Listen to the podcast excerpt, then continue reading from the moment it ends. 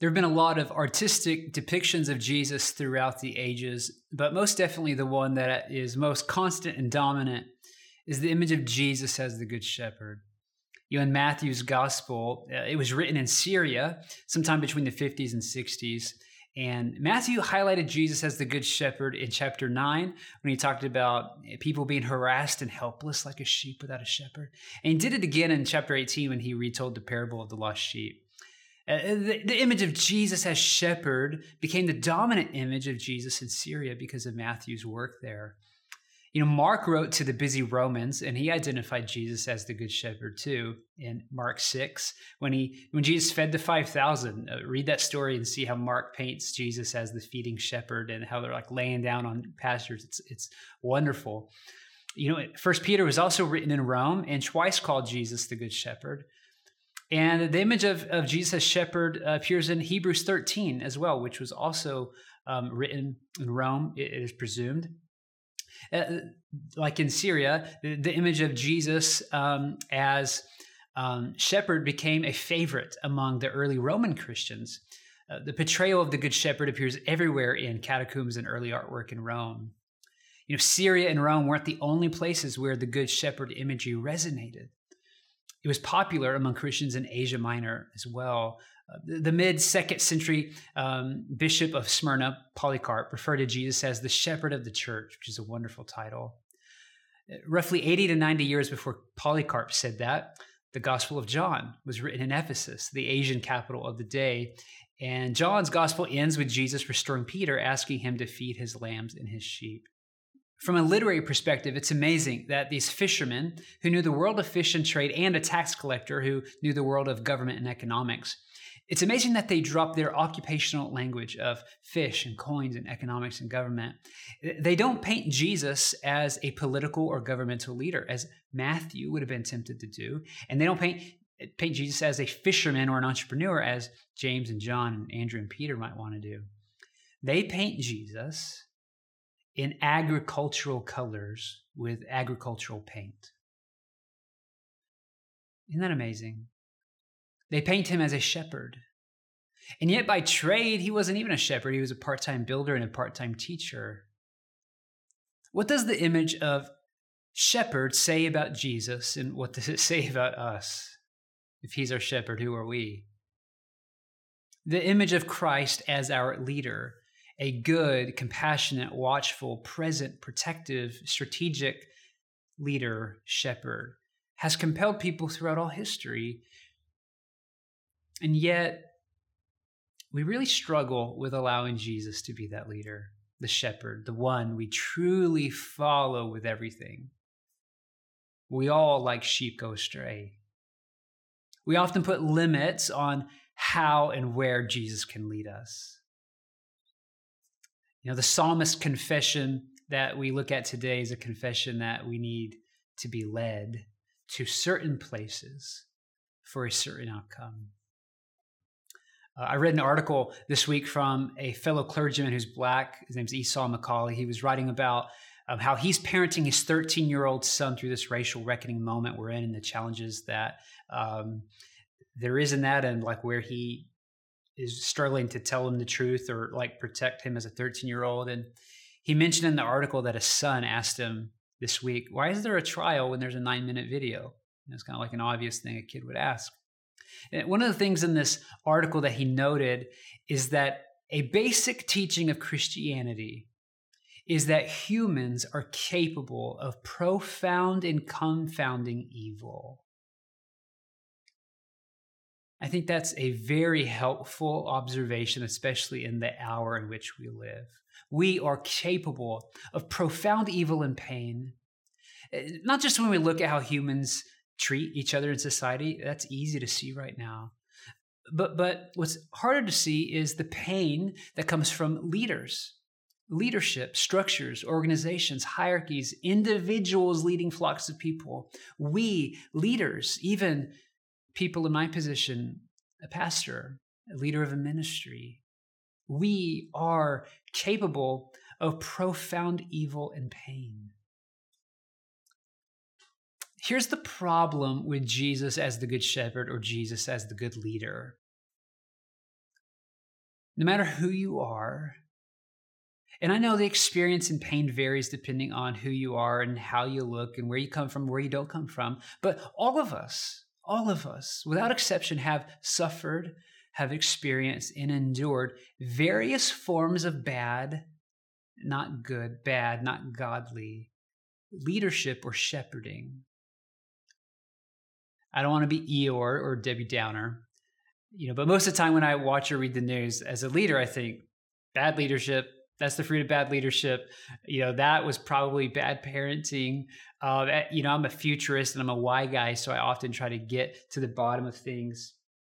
And um, and so much of the pain, and I, I wonder, like, how much of the pain that we see in our lives, in our communities, or in the news, is a result of a failure of leadership in whatever realm, leadership in the home, or leadership at a school, or leadership in a city, or so much of our pain, I think, comes from bad, broken, sinful, at times evil uh, leadership. Those uh, a leader is someone that has influence and power. That's what a leader is. You know, if you're if you have influence, you, you're a leader.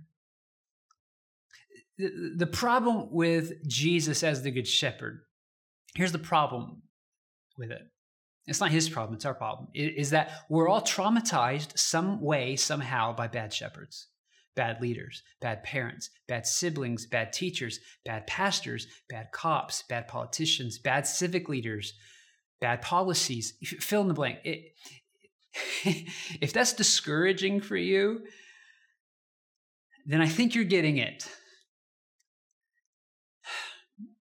You know, Romans says we've all fallen short of the glory of God. N- none of us are exempt from that, not me. We're all born sinners and we're, we all contribute to the sin problem on this earthly level in various ways. We need godly leadership. First and foremost, from God Himself. We also have lots of PTSD and bad experiences when it comes to being led here on the earth. There's no getting around that. It, here's why I'm saying that Jesus as the good shepherd or as the good leader is a problem. It, think of it like this. Uh, I see this all the time um, in, in our work discipling people and, and in our own in our own lives. Um, if you didn't have a dad, or you had an absent dad, or you had an abusive dad, it's difficult to receive God as your Abba, your daddy, your Father in heaven. It's not impossible. And in fact, it's necessary, uh, but it's difficult. If you've had an abusive mother or an absent mother, or a mother who criticized you all the time, it's difficult to see the church as your mother. It's not impossible. And in fact, it's necessary, but it's difficult. There's a problem. There's a challenge. If you've been abused uh, spiritually, if if all you know is the bite of the wolf or the bite of a gaslighting narcissist, it's difficult to receive Jesus or anybody for that matter as a shepherd. It's not impossible. In fact, it's necessary, but it's difficult. Hopefully, you get the point. No matter who you are or how you are, you have a challenge when it comes to submitting to the leadership of Christ whether you're aware of it or not. In fact, um, I'd say if you're not aware of whatever challenge is in front of you, that's a bad sign. You know, daily, every day we wake up and, and, and our flesh kind of meets us at the bed and, and we got to take up our cross to follow the leadership of Christ so that he can lead us in paths of righteousness, paths that are pleasant, paths that are of peace, paths that are right relationships, which is what righteousness means. Righteousness means right relationships. Um, we have this need every day to take up our cross, follow Jesus as he leads us on paths of righteousness, paths of peace, of right relationships for his glory, not our glory and if you can't name that cross that's at the bed every morning when you wake up, you might have an uh oh moment on your hands. You know, this, this challenge, this cross, this struggle, this pain is not, listen, it's not something to despise or neglect. It's actually where God's meeting you and it's a challenge you need to work through and steer through, journey through, so that in indeed, in substance, in practice, not just in word or belief or in assent, but, but in practice, Jesus can fully become your leader, your rabbi, your Lord, your captain, your master, your CEO, your good shepherd. There's a challenge there. It's not God's challenge, it's, it's our challenge. You know, we've been studying Psalm 23 for the past few weeks, and today we'll focus in on the second half of verse 3. He leads me in paths of righteousness for his name's sake. Before we double click on it, let's read the whole psalm, Psalm 23. The Lord is my shepherd, I shall not want. He makes me lie down in green pastures. He leads me beside still waters. He restores my soul. He leads me in paths of righteousness for his name's sake. Even though I walk through the valley of the shadow of death, I will fear no evil, for you are with me. Your rod, your staff, they comfort me. You prepare a table before me in the presence of my enemies. You anoint my head with oil, my cup overflows. Surely goodness and mercy shall follow me all the days of my life, and I shall dwell in the house of the Lord forever. Hear the word of our Lord. Thanks be to God. He leads me in paths of righteousness for his name's sake. Now, I've romped pretty heavy on the image of Christ being the good shepherd and the, and the leadership he offers us, so I don't think I need to double back and labor on that anymore. If you stare at this verse long enough, the question may hit you Why is it important for Christ to lead me in paths? Plural, paths, paths, not just a path, but why is it important for Christ to lead me in paths of righteousness? I'm glad you asked the question. You're so observant. I'm so proud of you. As it turns out, if a flock of sheep stay on the same pasture even for a week, they will overgraze the field. They'll turn paths into ruts and cause environmental havoc in what was otherwise a green pasture seven days prior. If the flock is poorly managed with an indifferent or ignorant shepherd, they will not only turn a green pasture into a destroyed wasteland, they will bring poverty and destruction to the shepherd and the owner. No other class of livestock requires more careful handling or detailed instruction as sheep. You know, the greatest thing a shepherd can do for his flock, that like the number one thing is to keep them on the move leading them on different paths, paths that lead to righteousness or pleasantness or peace or right relationships, so that the livelihood and the reputation of the shepherd doesn't tank. He leads me in paths of righteousness for his name's sake, for his reputation. Are you starting to see it? A good shepherd, a competent one, is a strategic shepherd and a, a shepherd with a plan.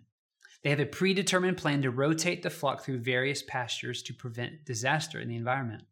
Usually, they'll go out into a pasture and radiate outward in the shape of a clover, keeping the sheep guessing and always moving and not trampling on the same places. A good shepherd leads the flock where they need to go for their benefit, but also for his. so, why am I accenting to you that following Jesus as the Good Shepherd is problem. The scripture points out that many of us are stiff necked and stubborn. That's a description of a hard to lead animal, stiff necked and stubborn. We, we honestly prefer the rules of Burger King. However, the kingdom of God isn't Burger King. You can't have it your way. We're stiff necked and stubborn. We want to do what we want to do, how we want to do it, when we want to do it. We go astray. Our pride, our ego, our self will, the flesh can rule the day at times, honestly, without us even knowing it.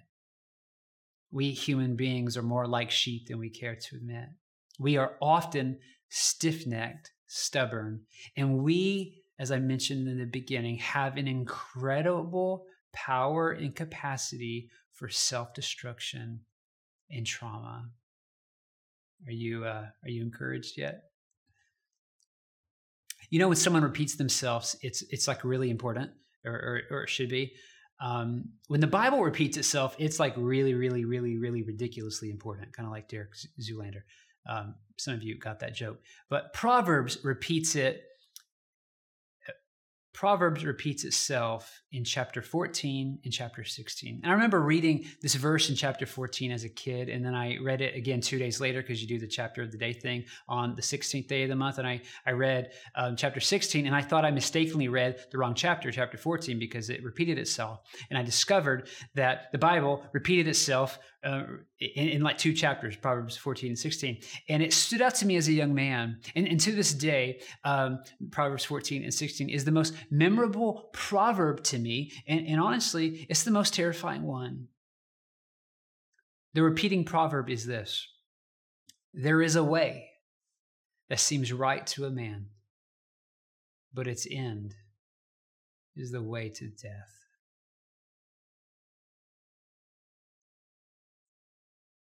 Man, if that doesn't keep you up, I don't think you read it. This is one of the scariest verses in the scripture to me. There is a way, there is a path that I'm convinced is right in my own earthly wisdom, but in the end, the path doesn't lead to righteousness or life or right relationships or pleasantness or peace. Where I thought it led, it actually leads to the opposite. It leads to death, it leads to destruction.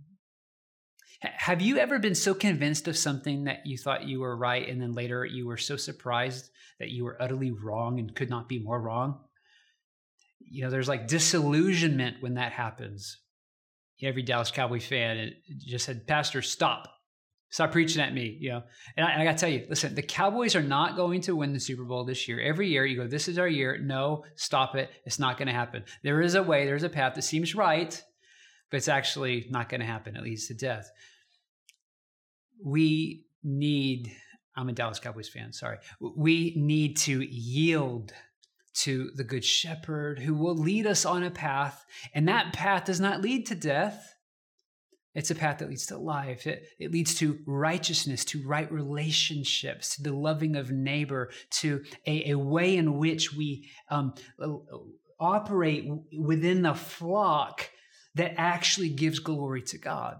And in case you think you're exempt, in case you think that you don't follow a path that leads to death at times, Isaiah paints the gospel like this All we like sheep have gone astray.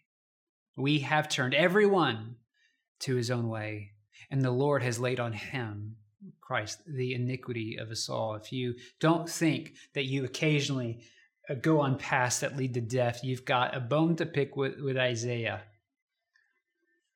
My favorite line in the hymn, Come Thou Fount, is the line that says, Prone to wander, Lord, I feel it. Prone to leave the God I love. Here's my heart, Lord, take and seal it. Seal it for thy courts above. do you hear the, the confession and the surrender in that? He, uh, you know, I'm prone to wander, the confession, and then the surrender. Here's my heart, Lord. Take it, seal it, do what you can do with this heart. It's my favorite line in the song because it's true of me. I've been learning a lot about the ins and outs of actual shepherding um, with like a real flock and how it relates to us as people from a guy named Phillip Keller. I highly recommend his book on the 23rd Psalm. I've learned so much um, about this. And it's um, the thing I want to share with you, uh, it's just impossible to improve on. So I'll quote him, and if it offends you, you can send him your angry email.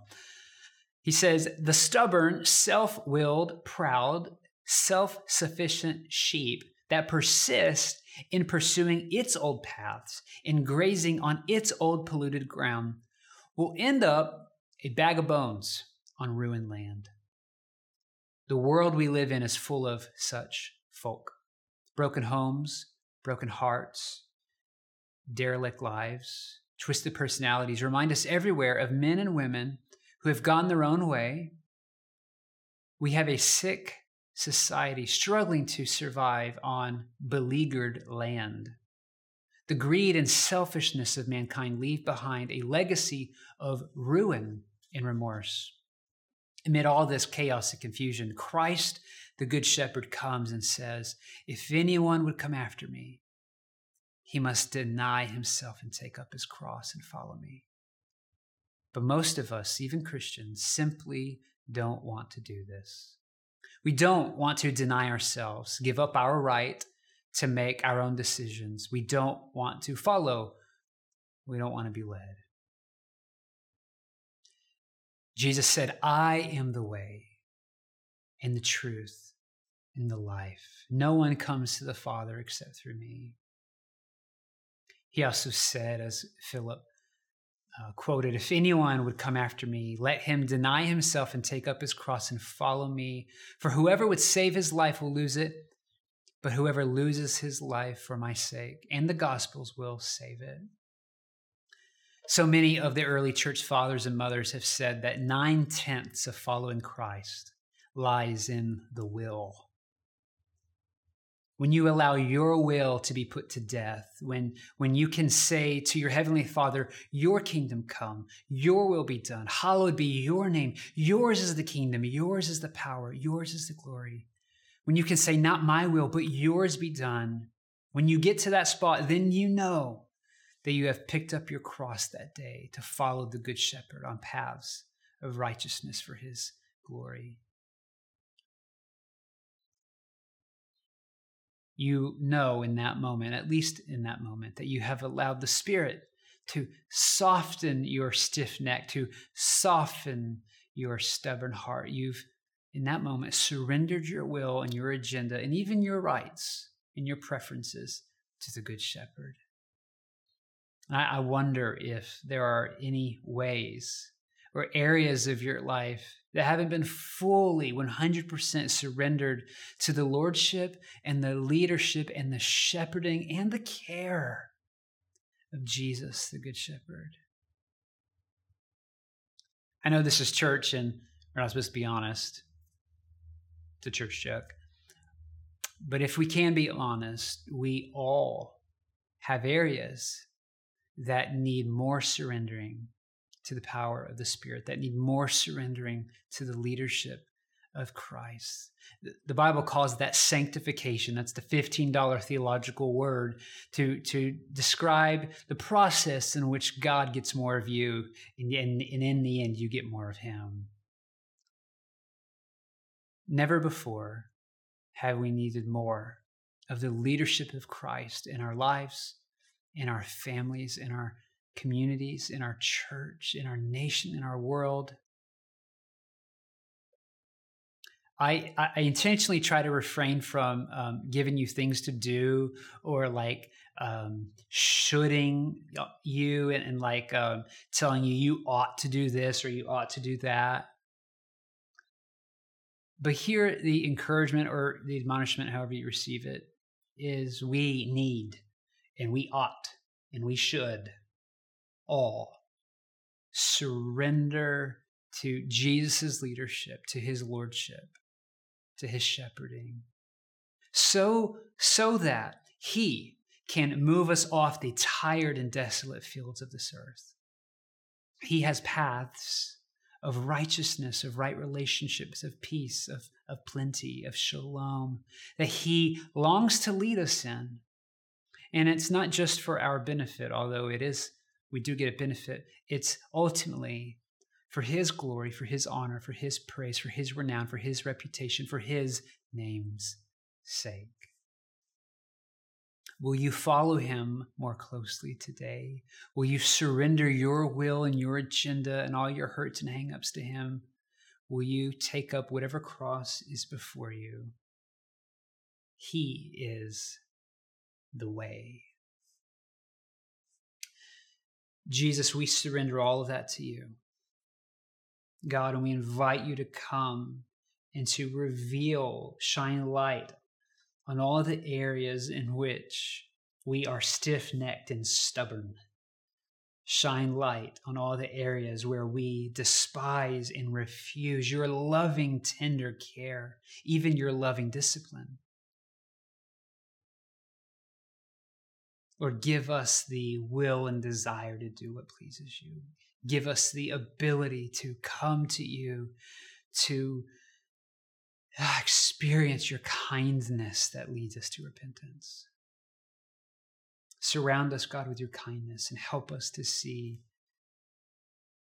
that you are indeed the good shepherd. You are a leader worth following. You are the best leader we could ever know. Lead us, even as a church, through this pandemic, out of this pandemic. Lead us in the paths of righteousness for your name's sake that you want us to travel upon. Lead our country, lead our nation, lead our communities in paths of righteousness for your glory. It's in Christ's name we pray. Amen.